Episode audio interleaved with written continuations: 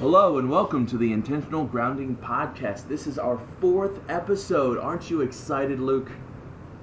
Yep, totally excited. You sound like just completely thrilled. No, I'm absolutely excited to be here. Well, I am Noah Downs. I'm your co-host here with my other co-host, Luke Bisson.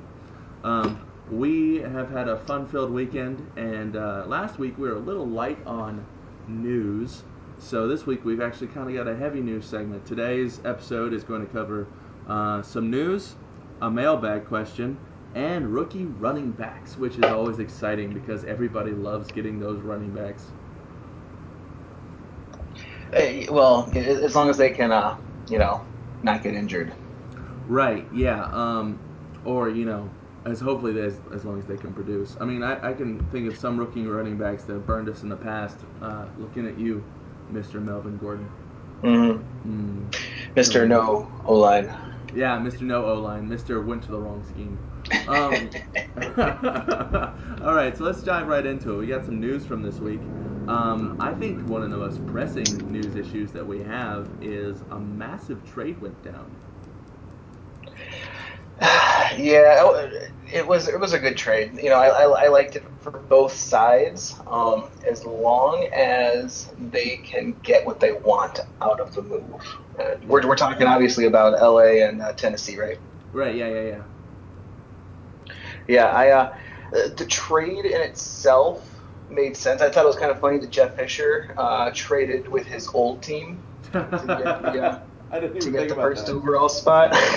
But they gave up a lot to do it, too. I mean, they gave up 2 firsts, 1 from this year, 1 next year, 2 seconds from this year, and then 2 thirds, 1 from this year, 1 from next year. Yeah, what I really want to have happen is for around next year at this time, after the next draft, once they've collected all these picks, Tennessee, I just want them to play the Rams. Hey, it's train time. Everybody listen to the train.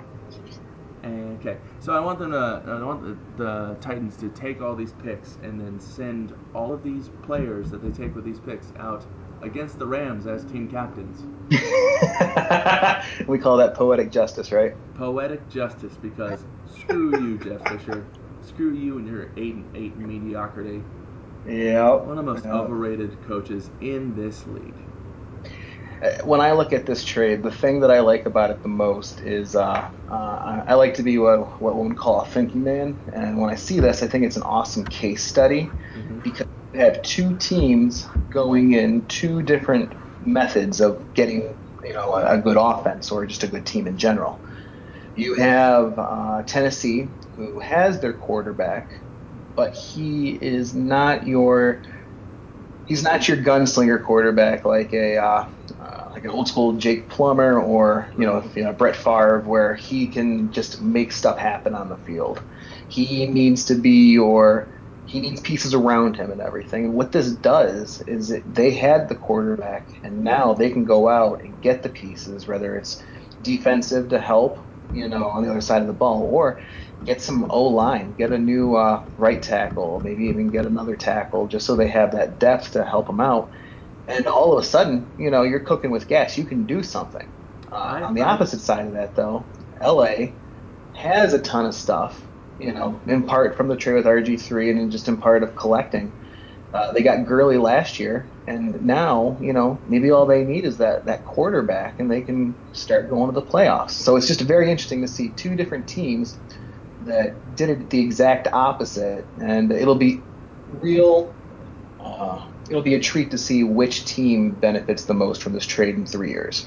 Right. Well, what I think is going to happen is Tennessee's probably going to go out and draft with all these picks. I think they're going to go out and draft 6 clones of Justin Hunter.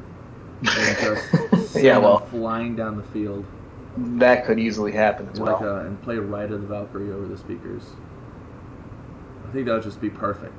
Anyways, so as a result of the Titans giving up that number 1 overall to the Rams, everybody's pretty sure that the Rams are going to take Mr. Jared Goff with that first overall pick, which in turn has sent your Cleveland Browns scrambling to trade down because Goff apparently was their guy. Yeah, see, the thing, though, was this. I know there's reports out there that it's Goff, But that report, in the initial hours after that report came out, it was only Adam Schefter that said it. Everyone else had heard this and that and everything. So it really could go either way. The problem is we don't know who. But even if it is Goff, I don't think Wentz is obviously ready to go. No.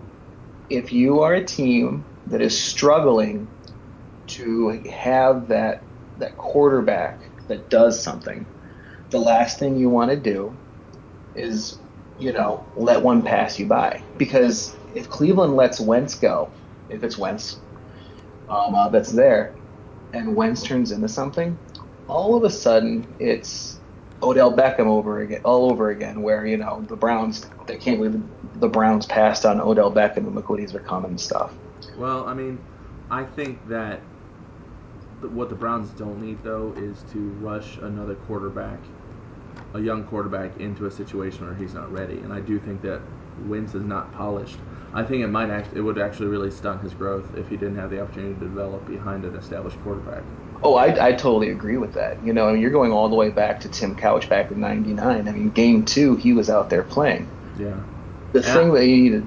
Hopefully that's why they went out and they grabbed RG3. If they're going to do a complete rebuild in Cleveland, they need to hunker down, let RG3 either spread his wings and fly, or it's going to be a long season, but they need to let him stay in there and and take his lumps and everything, because whoever they take this year, even if it's Goff, why put him out there? You're trying to rebuild for the future. You can't keep sabotaging that future by putting out, the rookie talents. Right. Well, I think I'm a Redskins fan, so don't get me wrong. I like RG3, but he is not the kind of guy that you develop behind. He is still developing himself. Well, then that's the question as to why they signed him. And maybe they'll keep Josh McCown around. That's true. They might keep Josh McCown around. But I think it would be interesting to see them trade down, because whoever they trade with is going to be taking Wentz. And I don't know what other suitors there might be out there. What do you think? Well, right now, your two suitors, to me, are going to be at 7 with San Francisco, or it's going to be at 8 with Philly. Mm-hmm. I don't know if San Francisco would jump, only because they'll take a chance that the person isn't there for Cleveland. So let's say they're like, oh, well, Goff's not going to go to Cleveland, so, they're not going to take Wentz, so we can just now sit here until 7, and Wentz will fall in our laps. So I think that they're the least likely, but if, but Philly, they need someone. They have Sam Bradford, but, he's got a 1-year deal. He's not the answer. So if they go out and they get Wentz, Bradford could play this year, and then after that, Wentz is good to go. Also, Bradford doesn't exactly have a lot of luck staying healthy. Exactly. So those are your two best top 10 options, and I really don't see a team with the lack of talent that the Browns have wanting to drop out of the top 10. Yeah. And I think it would be really interesting, and this is probably just as likely as anything, is that we just wake up on April 29th and the headline is LA Rams take Ezekiel Elliott, first overall. Tennessee owners everywhere riot. Yeah. I would be one of them. I would go nuts. I actually have a girly share now, so I would lose my mind. Well, now that we've kind of beaten that to death, let's talk about another Browns debacle. Let's just put this to bed. Josh Gordon's reinstatement was denied. He messed up again, had a diluted sample. And there's not going to be any more talk about this on our podcast until August 1st, unless he gets hit by a truck or fails again. Or if he has a hit and run, or if he goes with Manziel and messes up a mansion after a party. I don't know what you're talking about. He's just like a model citizen. Regardless if he was there or not, because the problem is it's hearsay. Even the report with the mansion, the house that was supposedly messed up at the party, the guy said that this guy who was there said he was Josh Gordon, but he couldn't say. That was all he had. But irregardless, there's nothing football relevant about talking, with him or about him. And honestly, if this really is him, there's not going to be any football relevancy going forward because he's never going to see the field again. Exactly. Which sucks because I have him in a couple of leagues, but at least I didn't invest too heavily in him. I have him in one, and the window closed. I can't even get a second for him, so I'm sitting on him. I mean, there's no point trading for anything less than a second at this point because, I mean, there's a chance he comes back. It's minuscule. I give him about a 30% chance. What a difference a month makes. I traded him straight up for Mike Evans a month and like 2 days ago. Oh my god. I traded him straight up for a 2017 first about a month ago. Exactly. And now you can't even get a second. Yep. Yeah, so it's a draft. And I know the guy that I traded with to get that first listens to this podcast, and I apologize, my friend. So talking a little bit more about draft talk, and then we got two more news items. So apparently, speaking of the Eagles and their draft needs, they're showing the most interest in Zeke Elliott, and combined with that, there are talks that Ryan Matthews might be traded from the Eagles to either San Francisco or Dallas. Now, one of those options, if first of all, I really do think the Eagles will take Zeke at number 8 because he's going to be there, and the Eagles need. He'd be a franchise running back. He would be so amazing in that scheme, and we'll more on that later. But Ryan Matthews is currently the guy there, and I know a lot of fantasy owners have gone out there and bought Ryan Matthews pretty cheap this offseason. If he goes to San Francisco, I am more interested. I totally agree. He is he's either near 30 or at 30 going into the season. I'm pretty sure it's 29, but... You know, I'm not an ageist per se, but running backs in near 30, I kind of start to get the, you know, how far out can I actually project me wanting him on my team? Well, no, I will say this. He is known as more of a pass-catching back, so it's not like he's, you know, taking a hit on every single play. He's probably taken a lot of hits, but it's not like he has the tread that Frank Gore has. Right, which is actually... why I could see him, and I'd be happier if he went to Dallas. I would hate that because there's just so much crap going on in Dallas now. If he goes to Dallas, you've got DMC, you've got a potential Dunbar return, you've got Alfred Morris there, and then you've got Ryan Matthews, and none of those guys, they're all great running back twos, but none of them really screams, oh, I'm the franchise guy, and I'm going to get all 20 touches a game. You're going to have that anyways, but I mean, let's be honest. Dunbar's never playing again. Probably not. I mean, he tore everything in that knee. Yeah. You know, this is the same injury that Jimmy Graham has. This is the same injury that Victor Cruz has been coming back from for 2 years now. It killed Ryan Williams. Now that we know that was also torn and repaired, I mean, ACL, patellar tendon, and the MCL. All had to be fixed. It's like somebody stuck a grenade in there and pulled the pin. Right. You know, and he's not coming back from that. I mean, I would love to sit here and say, oh, I hope he does and everything. But if he does and if he actually has any kind of ability to be as good as he was pre, he'll be the first guy to do it. Yeah, exactly. Well, moving on to our last note, and fantasy owners everywhere, take notice right now and take action on this ASAP. The Attorney General in XYZ State, New York, is re-examining LeSean McCoy's case. You know, he was supposedly cleared of all wrongdoing in the assault charges and wasn't charged with anything, but the AG himself is taking another look at it, and he might still be charged. So they can do that. That's legal to re-examine it and then file charges. And so I would say... because this has been announced, I feel like LeSean McCoy is going to be charged. He is probably going to miss this season if he is charged, unless he can, you know, hold off for some reason getting suspended until after the case is adjudicated. I would sell McCoy right now before this gets too big.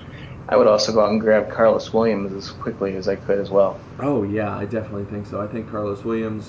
stock is going to fly up. I think that LeSean McCoy's stock... I honestly think that Carlos Williams will be worth more than LeSean McCoy. after this news gets more public. So if you have McCoy, I would not just sit there and wait for offers to come in. I would just go and sell him. What would you take from McCoy hearing this news? Hearing this news right now for me, see, the problem though is the only way that I would take for him, like if I was selling him, at this moment I would hope that no one had heard about it and still try to get a first, even if it's a late first. I think that you could probably get a late first for him, and right there you're looking at replacing him with a player like Kenneth Dixon or something. I really do, which I think is actually pretty comparable. Yeah, I agree, and I actually, we'll talk about this more later, but I actually can think Kenneth Dixon might go to Buffalo. So, hot take. So I would say sell LeSean McCoy as fast as possible. If you can get an early 2 and a piece, so like an early second plus, that would be ideal. If you can get a mid to late first, that would be the best. Mm-hmm. Well, so we've talked a lot of news. Let's move on to our mailbag. And now, just to remind everybody, you can submit your own questions to our mailbag via intentionalgroundingff@gmail.com. What's that, Luke? That was our email. No, it's intentionalgroundingff@gmail.com. intentionalgroundingff@gmail.com. So today we have a message from Scott. Scott says, first, let me say how enjoyable it is to hear Luke and Noah talk football. Thanks, Scott. Thanks. After the news segment, you guys should do a trending and fantasy segment. I think we just kind of did that, but we're looking at it for the future. And you also, Scott likes to hear us talk about trades. Here are some of his questions, and we'll just kind of hit them as they come down. First question: do you prefer heavy tackle or heavy big play IDP scoring? So that's individual defensive player scoring. So what do you think, Luke? Oh, for myself, I enjoy the big plays, but they're fluky. Yeah, exactly. So if I have to go with any of them, I would rather go big tackle, because sure enough, that means your middle linebackers and your safeties, they're the guys that are going to be, your inbox safeties are going to be the ones that are getting all your points in that sense. Mm-hmm. But I find the sweet spot, I like it to be roughly the 3 to 4 to 1 kind of ratio, where it's 4 points to 3 to 4 points for an interception versus 1 point per tackle. Right. That is like where I like it to be. But if I have to go one or the other, I prefer it to be where it's a heavy tackle. Yeah, and I think in the IDP leagues that you and I play in, and I think you play in a lot more than I do actually, but I prefer it when the IDP players are scored about equally with the offensive players. That way, they're just as important. I think I like more of a balance between tackle and big play, kind of like you were saying, like a 4 to 1 ratio. That way your big players are not discounted, but you also can have a decent roster if you're not able to get insanity players like Sherman and whatnot. Right. Well, it just makes, cornerbacks, the problem with the NFL is if your cornerbacks and the real NFL are good, no one's throwing to them. So right. They're bad for fantasy. Exactly. The best guy is out to get there. Sort of like your Patrick Peterson's when he was returning, or your Tyler Mathau's, now that he's the guy who's returning and stuff, but your guys that you get points for special teams as well. Right, exactly, like your Cam Chancellor's maybe, in terms of the people that actually get tackles. Right. So, moving on to the next question from Scott. How much do you guys value draft guides, either magazines bought off store shelves or online guides? Well, Scott, I will tell you that if you walk into a draft with me, and you are using a magazine, I'm going to whoop your ass every time. Mm-hmm. Because magazines are, when they're printed, they are already about 2 to 3 weeks old in terms of news, because they have to get it on, they have to get everything edited, shelved, and whatnot. So by the time it's getting to your hand, it's between 4 and 5 weeks after it's relevant. So if you walk in even with a magazine that was published today, to this draft, I think that you're at a major disadvantage. Now with online guides, they're up to the minute generally, so I don't hate them. I prefer to do my own stuff. I prefer to make my own calls on players. Like ESPN, as you know, has that draft system where it suggests players based on their rankings and whatnot and their ADP, but I just kind of move all over the board. If a guy is my guy, I will take him. Hey, there's your cuckoo clock. That's the cuckoo clock hour. If a guy is my guy and I have the 5th overall pick and he's not supposed to go until the 20th, but he's my number one guy, I'll take him every time. That makes perfect sense. Now, for me, my process starts in season. And what I do is at the beginning of, let's take this last season, 2015 as for an example. Mm-hmm. I start to figure out who the big names are and who the big names have been in Devy leagues for the past 2 years, because I'm trying to find offensive skill players that have had continuity over that time, and their breakout age, if they've been in there for a while, was obviously younger than guys that are breaking out in their third or fourth seasons. So after that, I start and I watch film of them prior to that season and then during the season at draftbreakdown.com. Oh, good call. I sit there and I take notes and everything, and there's certain guys that I look for. One, I want to find, if you're in a PPR league, obviously you want a guy that gets his hands on the ball a lot. Mm-hmm. So you want a guy, for example, Tyler Boyd, who I actually am. I'm not as high on as most people, but he had over 40% of his team's production. Everything was like filtering into him, and you want to see that kind of stuff for guys when you're trying to figure out who you want to take. The problem is how he matches up. It's going to be very, very based on where he goes. Exactly. I think Tavon Austin, Percy Harvin-esque sort of stuff. Yeah. Well, but so then from there, I do buy one draft guide in May. I'm sorry, not even May. I think I bought this draft guide in March, when they first come out, right after the combine. The first one that comes out. But I buy one off the shelves of the magazine rack just so I can see where they say. I love nothing more than when the draft hits, going back through and being like, whoa, what were these guys thinking? Yeah, it's good. As far as online PDF files, every year I grab Matt Waltman's RSP, Rookie Scouting Report. This year you grabbed the UTH draft guide. Yep, and this year it was the first year that Chad Parson did his, and I did that one as well. And I mean, so much information. And the reason why I like those is because Chad Parsons has already put out a second version of it, updating it from stuff that's happened. And both Matt Waldman and Chad Parsons will update their draft guides again post-draft, putting in, and in there they take into account their thoughts on landing spots and opportunity because of the landing spots and stuff like that. So I think it's an awesome way to go, and it's cheaper than going out and buying a $12 guide, $7 guide, or whatever at the grocery store. Right, and I will say I do enjoy using online draft guides as a way to let myself know kind of where the players I like are going, so I can kind of get in there ahead of time. If I need to move back into a draft because, say, somebody's about to go, I use it for that. And it's always good, like you said, to compare before and after and see what people were thinking. It's important, though, to remember those draft guides. Oh, no, what was that? Yeah, I can hear. Are they coming to see you? Yeah, the police are on their way to talk to me now. It's the draft police. They really don't like you when I talk crap about guides.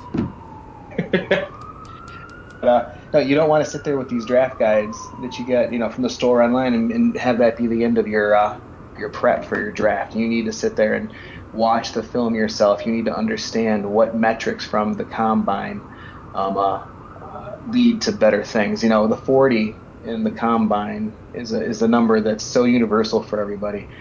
But if you can take the short shuttle, and you can take the 3-cone, and you can take the vertical, or even the broad jump in the case of wide receivers, if you can take those numbers, those to me are so much more important for explosiveness and other advantages on the field than what the 40 can offer. Right, exactly. So I think that was a really thorough answer. I would say look at the draft guides as a starting point, the online ones, but do your own stuff. Oh, okay. I guess we could have just said that. Yeah, basically. Scott has one more question. I think this is a really interesting question. We could talk about it a lot, but I think we should keep it short and sweet. Okay. He asks, some NFL teams offer low fantasy returns. What sleeper NFL team do you think offers big fantasy returns in 2016? An example he provides is the Jacksonville Jaguars. I think that actually when it comes to the Jags, as far as returns offensively speaking, I expect there to be regressions in both touchdowns and yards for all of your wide receivers / quarterbacks. Yeah. With them bringing in Ivory, they're obviously going to go towards more of a run, and I'm hoping this doesn't happen, but it's starting to also look a little bit like clock control management style. Yep. With that in mind, who may take the next step though? Julius Thomas, because they're going to see a lot of red zone action, and they may try to play a little more conservative and get him the ball a lot like Manning did in Denver. Interesting. I think my sleeper NFL team that's going to give big fantasy returns will be the Tennessee Titans, because they got Murray in there.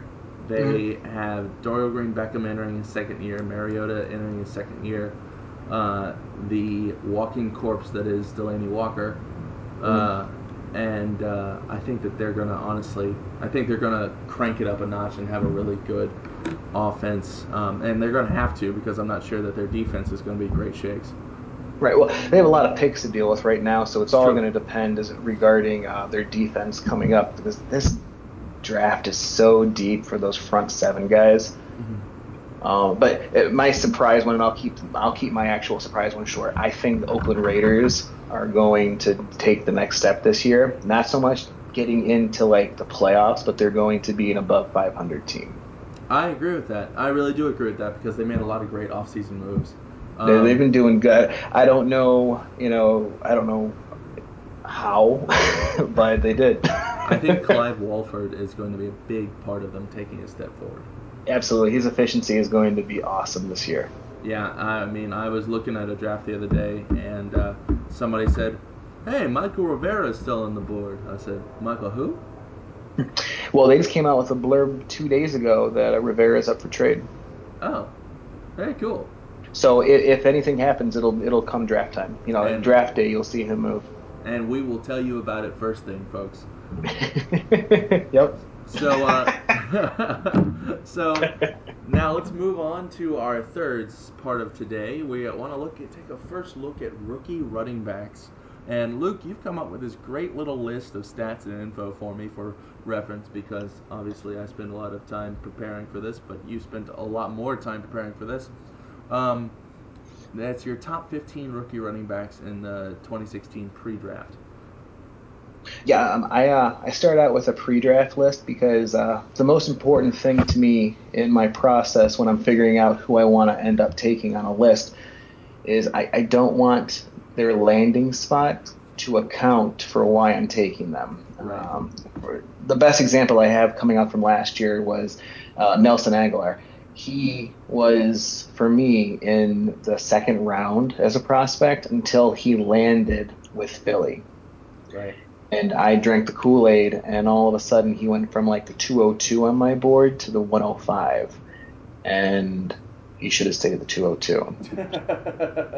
Yeah. But I try to do really hard, and obviously even I'm susceptible to it, is to take the talent level, figure out their schemes that they're good at the college level, and make a ranking or at least a tier system on that before the draft happens, so that way I can use the draft and, you know, their landing spots, opportunities that are assumed and whatnot as like the tiebreakers to move them around in said tiers.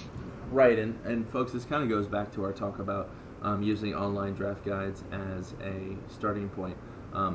Your online draft guides will break down these running backs. They'll have where they think they should go, their ADP. You know, they might even have a few stats and potentially where they think that they might go. But what Luke has done is he's taken the next step, and he's even looked into blocking schemes and how that running back might fit in terms of blocking and the scheme that they go to. So let's take a look at this list. You have a surprise at number one. You have this guy. Who is this guy? Ezekiel Elliott. I think everyone is completely blown away with that. I know. That's a hot take right there. He's the most obvious choice. I mean, based on what you've seen him do on film, I mean, everyone talks about Michael Thomas from OSU, and they say that one of their drawbacks in liking him is the fact that, you know, he really never popped and nothing really ran through him, or the offense really never took off in him and to make him that projected number one wide receiver at the next level. Well, the opposite of that can be said about Elliott. Everything seemed to go through him, and he thrived on it. You know, I mean, when they had their first loss during the season, he was a immature, but I mean, the first thing he did is he basically announced on live television that he was gonna go into the draft. He didn't even wait.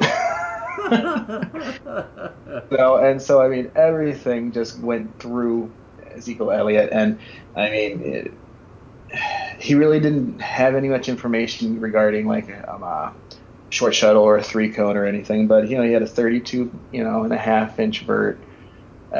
He's going to go far. What I like about him is he is the best in a zone blocking system, but he can really go in and thrive at any type. It's just that that'd be the one where he would adapt to best. Now, when we're talking about zone blocking system, this is for the listeners who might not know exactly what that means. That's really kind of taken as a counterpart to precision passing. You see a lot of zone blocking schemes operate really efficiently with precision passing schemes. So it's like a zone stretch scheme where a hole will open up somewhere on the line. They're gonna make it. They're gonna take that one cut and go up. Mm-hmm.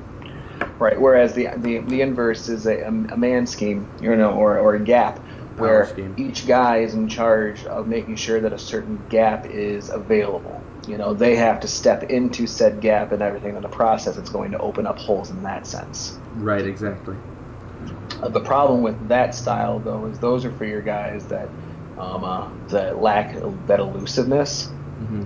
And so if you do not have a line that is able to open up holes in that way, your very, very strong, sturdy running back that needs to go north and south is not going to go anywhere because they can't get up to speed. Exactly. So I think Zeke will, obviously you said his preferred blocking scheme would be zone, but I honestly think he would do well wherever he ends up. Yes, and he is sort of universal in that sense. Out of the two, I think he'd benefit more from that. But I mean, even if you went to like a Dallas, where they have more of that that gap style. Train is reminding us to keep moving. Very good. Okay, so second on my list is kind of a surprise. I know a lot of guys still have. Oh, I don't think this is a surprise at all. Henry, as a rather as their second and overall, because regardless of what he does, it's expected that he's going to score a lot of touchdowns. You know, and touchdowns matter. But I'm looking for guys on my list that can do everything. And one of the things that I want to see the most, especially in PPR, is a pass catching and pass blocking running back. So the next guy on my list is Kenneth Dixon because of those traits. And I do not disagree with that. I really do love Kenneth Dixon. He is also a little bit better in a zone scheme. He's a small school guy. Yes. But I don't think that really matters. Well, he went off. He will be just fine at the next level. He went to Louisiana Tech, and so he had lesser competition. But I mean, when you sit there and you have a guy, his rushing ability, the way that he rushes, his elusiveness, he'll be fine. He had a 6.97 three cone. Anything under a 7 is good. Yeah. You know, his vertical jump was a 37.5. Great. He can catch out of the backfield. He can come in, and he may not understand the full schemes on how to pass block, but he had to pass block there, so he understands the general aspect of it. Yeah, he's really a dynamic playmaker, and obviously after Zeke, I agree with you that he's the best back in this class. You mentioned in this little write-up that you did that his best landing spot would be a place like Indianapolis with the Colts. I agree. Yeah, exactly. You know, because I feel that he would do best, besides what it says on the thing, I think he would do best in a timing scheme. And, I mean, Andrew Luck is an efficient passer. Yeah. You know, be able to catch out of the backfield. And in all honesty, I know they have Frank Gore there, but if they can get somebody like Kenneth Dixon there and he can sit there, learn for a year behind him, and just learn how he pass blocks and go from there, Kenneth Dixon could be a top 5 running back in fantasy and in football if he's put into a place where there's a lot of offense around him to help him get there. So what you're saying is that the ideal thing for Kenneth Dixon to do would be to go to Indianapolis and become the Luke Skywalker to Frank Gore's Obi-Wan. Yeah, or Yoda. I mean, I could imagine Kenneth Dixon sitting there and just carrying Frank Gore on his back and doing backflips out in the jungle. And Frank Gore is 900 years old. All right, well, let's talk about the next guy on this list. And interestingly enough, the next guy, your third running back, is also not named Derrick Henry. Mm-hmm. And, well, spoiler alert, neither is my fourth guy. Yeah, I know. And this fifth guy, the fifth guy is Derrick Henry. He's number 5. Yeah. So Paul Perkins from UCLA, he is an interesting dude. He nothing about Paul Perkins just, like, wows me. Mm-hmm. This is a total potential call. Right. The reason why he's on this list for me is because I feel that he has the traits to – at the next level be better than what Derrick Henry is going to be. He's just not there yet. And I say right in the thing, it's going to take him at least a year, if not more, to reach that point. Right. Which is why I actually have my favorite place for him to go is Minnesota. Yeah, because you got Adrian Peterson there, you got Jerick McKinnon there. Although I will say, if he goes to Minnesota, I'm worried that he will never be given a chance. I think, in that sense, I absolutely agree. I feel that if he goes there, he would have to go in the second round. And so I believe that his draft pedigree would put him ahead of McKinnon. So if he was actually taken at that point, I feel that McKinnon owners would be the ones that should be worried. I feel that they would move him. Yeah, I agree. And you say here that you think his worst landing spot would be San Francisco. Now, can you explain that a little bit? Because of the style of play, Paul Perkins to me is a lot like DeMarco Murray when DeMarco Murray was coming out. And we all saw what Chip did with DeMarco Murray, or didn't do with DeMarco Murray last year. Did not do with DeMarco Murray. So my fear is that if he went there, he would want to split time between him and Carlos Hyde and anyone else that was there at that point. Right. Honestly, I don't think they need anybody. I think they need to just give the ball to Carlos Hyde and see what he can do. Well, here's what I think is that I think Paul Perkins actually might do okay with San Francisco, under San Francisco with Chip Kelly, if the draft stock is high enough. Because Paul Perkins does best in his zone scheme, and as I mentioned earlier, zone schemes are good for precision passing, and that's all that Chip Kelly does. Right, but passing. Need to have that quarterback to make that work. Are you sure? I don't think Kaepernick is that inaccurate. I mean, he just has the worst. I think he is either. I just don't know if Kaepernick's going to be there week 1. Yeah, I agree. But so I don't think it would be a travesty if he ended up in San Francisco. I think it would create headaches for Carlos Hyde owners. Mm-hmm. I think that there's a good chance that if, let's say, either Cleveland or Philadelphia trades up to 2 and one of them takes Wentz or Goff, whoever's left over, I wouldn't put it past San Francisco to take Paxton Lynch at the 7th overall spot. I kind of agree with that, although it's interesting to note that Paxton Lynch was not invited to the draft. That is true, but, you know, they also have Chip, so. Yeah, it's true. So, moving on, we got Jonathan Williams at number 4. Jonathan Williams is an interesting guy. If he was healthy in 2015, he could easily have been my number 2. Yeah, I agree. I think he is a really balanced player. I think, I mean, he's a good runner. He can pass protect.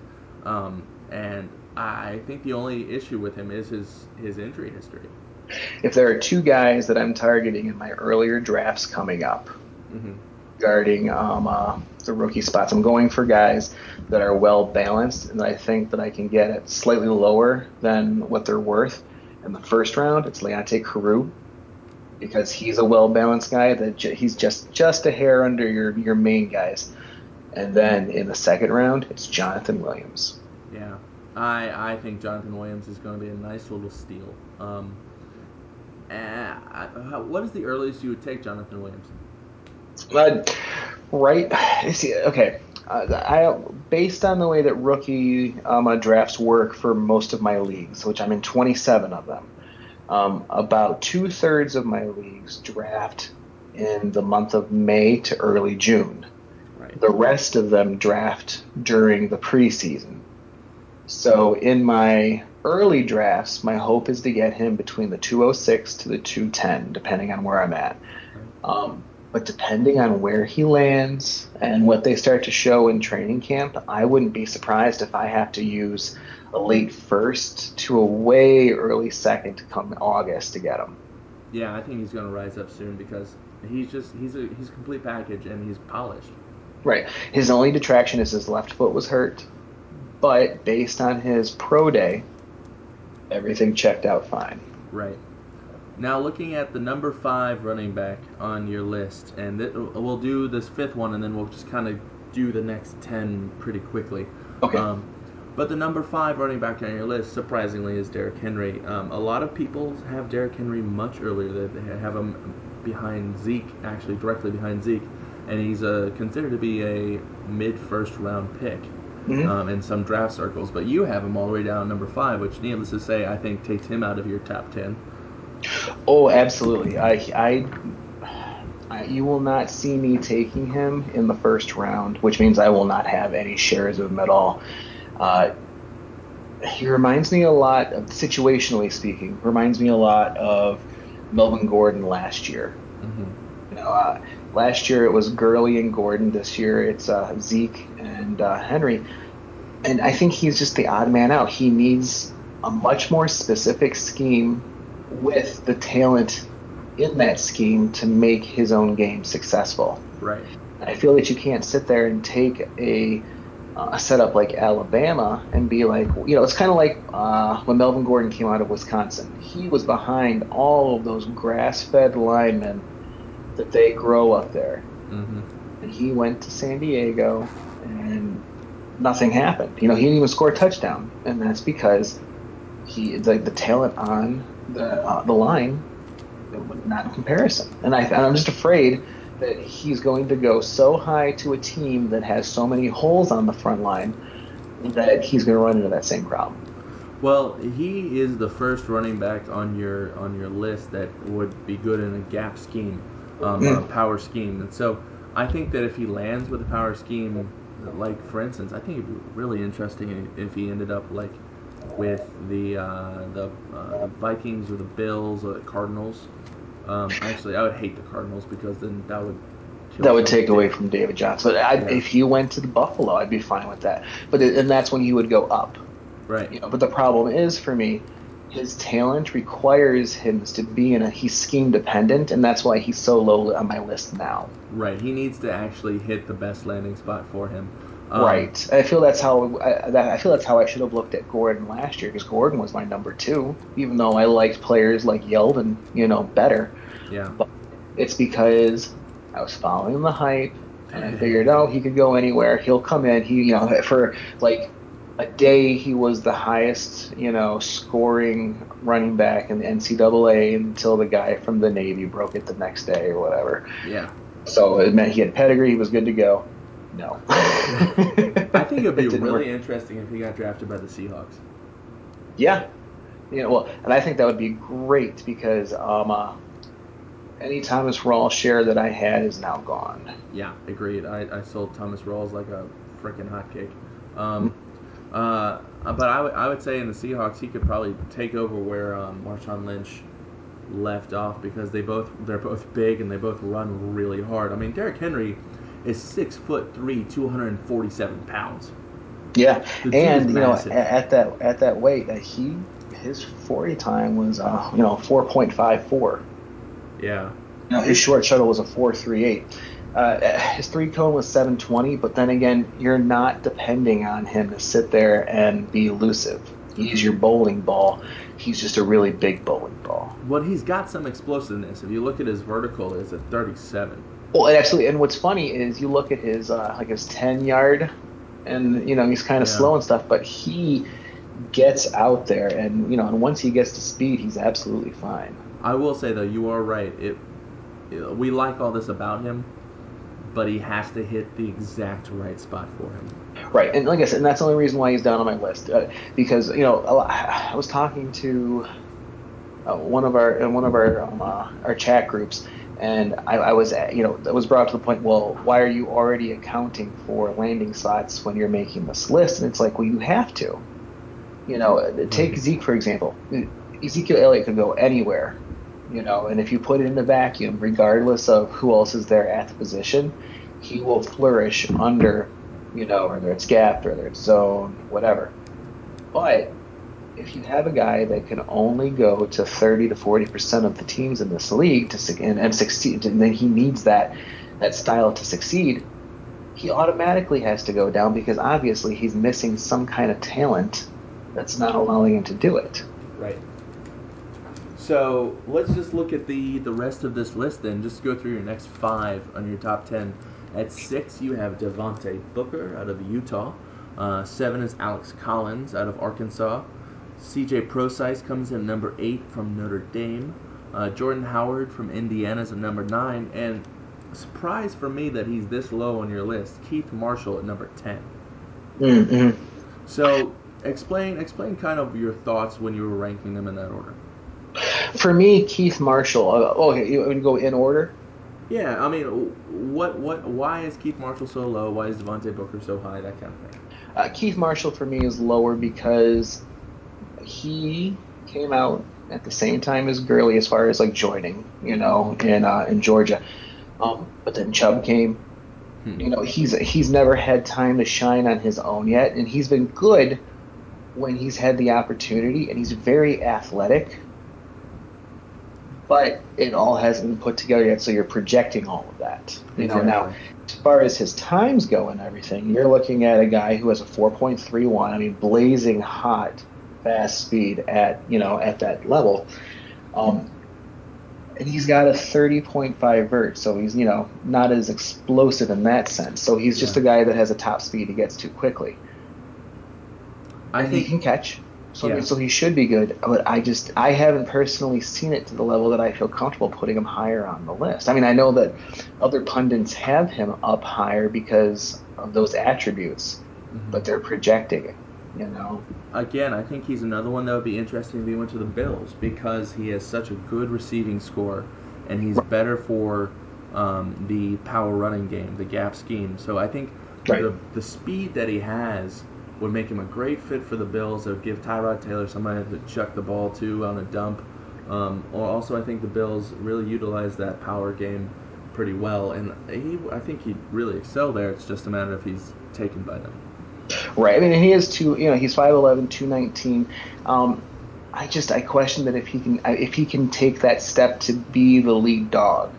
You know, he may be stuck just being, a complimentary piece. Right, exactly. And which would kill his fantasy talk. Absolutely. And I mean, and like I said, for right now, until I know where he goes and everything, that's why he's so low. Love him as a talent, but he's going to be dependent, on his landing. Right. So let's talk a little bit about the other 4 then. Devontae Booker, Alex Collins, CJ Procise, and Jordan Howard. Which of these is your favorite? Oh, I know how you have them ranked, but which one of these do you think could shoot up on your board? The obvious choice for me is Booker. You know, I mean, I know it's cop-out because he's 6 and he's the first guy on that list, but the news, I haven't heard yet how his recheck went from the combine, but he has every opportunity just to shoot up the board if he comes out. He there's three guys in this draft that I feel that could be out of the gate contributors and going into being full-time top 10 running backs in this league. Zeke, Jonathan Williams, and Devontae Booker. Yep. You know, now Booker has a knee issue, and he's also got age that's not on his side. But, I mean, when you're getting a running back, and you're not sitting there trying to get a running back for the next 10 years. Right. You know, it's like Jay Ajayi last year, you know. So for me, he's the obvious choice. Alex Collins is really good, but I feel that Jonathan Williams is better. But you may have another, what was the other two Arkansas guys that came out and really good together? It was DMC. Oh yeah. And I know that who was the guy that played for Cleveland for like a season and then wanted to go off to the FBI or Secret Service or something. I can't remember. Yeah, he was the guy. I bought Madden that year just because it had a Cleveland guy on the cover. Oh really? Yeah, he made it on the cover. It was the first year that fans vote, and they were like, oh, man, Cleveland got on the cover. We're never doing this again. Oh, wait, hold on. Breaking news on the podcast. Ta-da!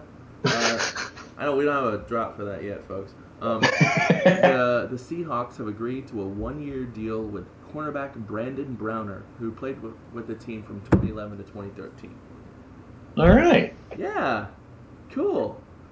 Oh, well, we got some news. I don't expect it. I expect them to have a pretty good defense regardless. I feel that it's a nice filler. Yeah, I wonder if he was signed more as a nickelback. I think he probably was, but I do think he'd be a nice little buy low right now if you can grab him. But yeah, so we just had some breaking news. That's cool. All right, sorry. You're fine. Back to the matter at hand. Where would you take these players, Devontae Booker through Keith Marshall? What round? No, all of these guys are going to be second rounders, all the way. Maybe Keith Marshall is an early third. You know, but this right here is the sweet part of the draft. Right. Everyone is going to be trying to figure out when to take the second to third tier wide receivers. But the thing in this draft is if you don't get a wide receiver early, you don't get one late because the talent just drops off so quickly. Exactly. You know, I mean, there's a lot of guys you can take some flyers on, but if you're going to take flyers on these guys because these guys right here are the ones that are one injury away from actually being the starter. Yeah. It's kind of like last year, and I was able to get David Johnson in one of my rookie drafts at the 306. Mm-hmm. So yeah, absolutely. I think that's exactly where I took him last year too. Yeah, and if you're able to turn one of these guys in the second or third round into a hit, then you can make a profit off of them and be in a great spot for next year. Mm-hmm. You know, and then once you get past Keith Marshall, you're looking at a bunch of flyer guys that I hadn't even heard of half of them until I started getting into the rookie scouting portfolio. Oh, really? Yeah, I hadn't even heard of Jalen Richard or I heard of Lasko. I mean, Lasko is a pretty big name there. Yeah, but Daniel Tyler, Lasko. I hadn't heard of any of them. Yeah, so just to let the listeners know, your 11 through 15 consist of Brandon Wilds, Jalen Richard, Peyton Barber, Daniel Lasko, and Tyler Ervin. I've heard of Tyler Ervin, and he actually is pretty fast. Oh yeah, he's super fast, and he's explosive too. Yeah, he's going to be your Danny Woodhead. Yeah, that's what I think. But those types of guys, I mean, look at last year. Danny Woodhead in PPR was the third overall running back. And how old is he? He's ancient. You know, so he's the type of guys that you sit on, you grab him in the fourth round, and you just let him sit there. And then if he has a year where he's starting to gain momentum, you put him in, you know, on bye weeks and everything like that and hope he pops. Last year in this range, you had players such as Zach Zinner, Thomas Rawls, etc. Yeah. It was funny. Look at Thomas Rawls. Now, also we had guys like Malcolm Brown, who's officially buried on L.A. Yeah, on the like a third person sitting there. But now that Trey Mason decided to go get warrants for his arrest and everything, he may be off the team. Yep. So now Malcolm Brown's going to slide in. He could be the backup if no one else comes in. You know, right. So I mean, so that's what you got to do though. You sit there and you're. more likely to hit on late running backs than late wide receivers. A guy like Peyton Barber, hadn't even thought of even putting him on my list until I was reading through the RSP. And, man, just looking at stuff, it made me go back and watch film on him, and I can totally see it. You know, he's an Auburn guy. He's 5'10", 228, and he can do everything. He is another guy that, if given the opportunity, he could do a lot. I just don't think that he's going to have the draft pedigree to get that chance. Right, and but you don't need the draft pedigree in some cases. Look at Arian Foster and Thomas Rawls. Absolutely, and you know. But then again, you know, who else do they really have on their team? You know, so I mean, he is a guy that if he goes to a place where he will get it, you know, he has a pretty straight line, like maybe behind just one other player, he's going to shoot up into my 10, no problem. So here's my advice for this tier of guys: is you're probably going to be looking at these guys in the third round, maybe even the fourth round with some of them. And if you're looking at taking a quarterback, and you're in a one quarterback league, and you're looking at taking a quarterback, do it for me. Take one of these guys instead, because your quarterbacks come out this year, you can get on the secondary market. Like Blake Bortles after his first year, you can get him really cheap, and then he took off. So, for me, go ahead and just say, you know what, I don't need Paxton Lynch. I'd much rather have Peyton Barber. You know, I hope that if Cleveland skips on a running back, or I don't know, on a quarterback in the first round, they go through that same exact thought process to like the second and third rounds. We don't need a quarterback, because if you're not going to take one early, don't take one at all. Exactly, don't waste it. So I think that kind of talks about your top 15 rookie running backs going into 2016 draft. Just to recap for you folks at home. They are, in this order, Ezekiel Elliott, Kenneth Dixon, Paul Perkins, Jonathan Williams, Derrick Henry, Devontae Booker, Alex Collins, CJ Procise, Jordan Howard, Keith Marshall, Brandon Wildes, Jalen Richard, Peyton Barber, Daniel Lasko, and finally, Tyler Ervin. If they're not on this list, folks, I don't care about them. Yeah, me either at this point. So, thank you very much for putting that list together, Luke. I think it was really great. If anybody has any questions about any of the running backs we talked about, or maybe one of those I just told you I didn't care about, please write into intentionalgroundingff@gmail.com. I repeat, that is intentionalgroundingff@gmail.com. What is that, Luke? intentionalgroundingff@gmail.com. Boom! You heard it from the Savior himself. So, we're going to wrap up the podcast on that note. I am Noah Downs. And I'm Luke Bisson. And thank you folks for listening. Thanks, guys.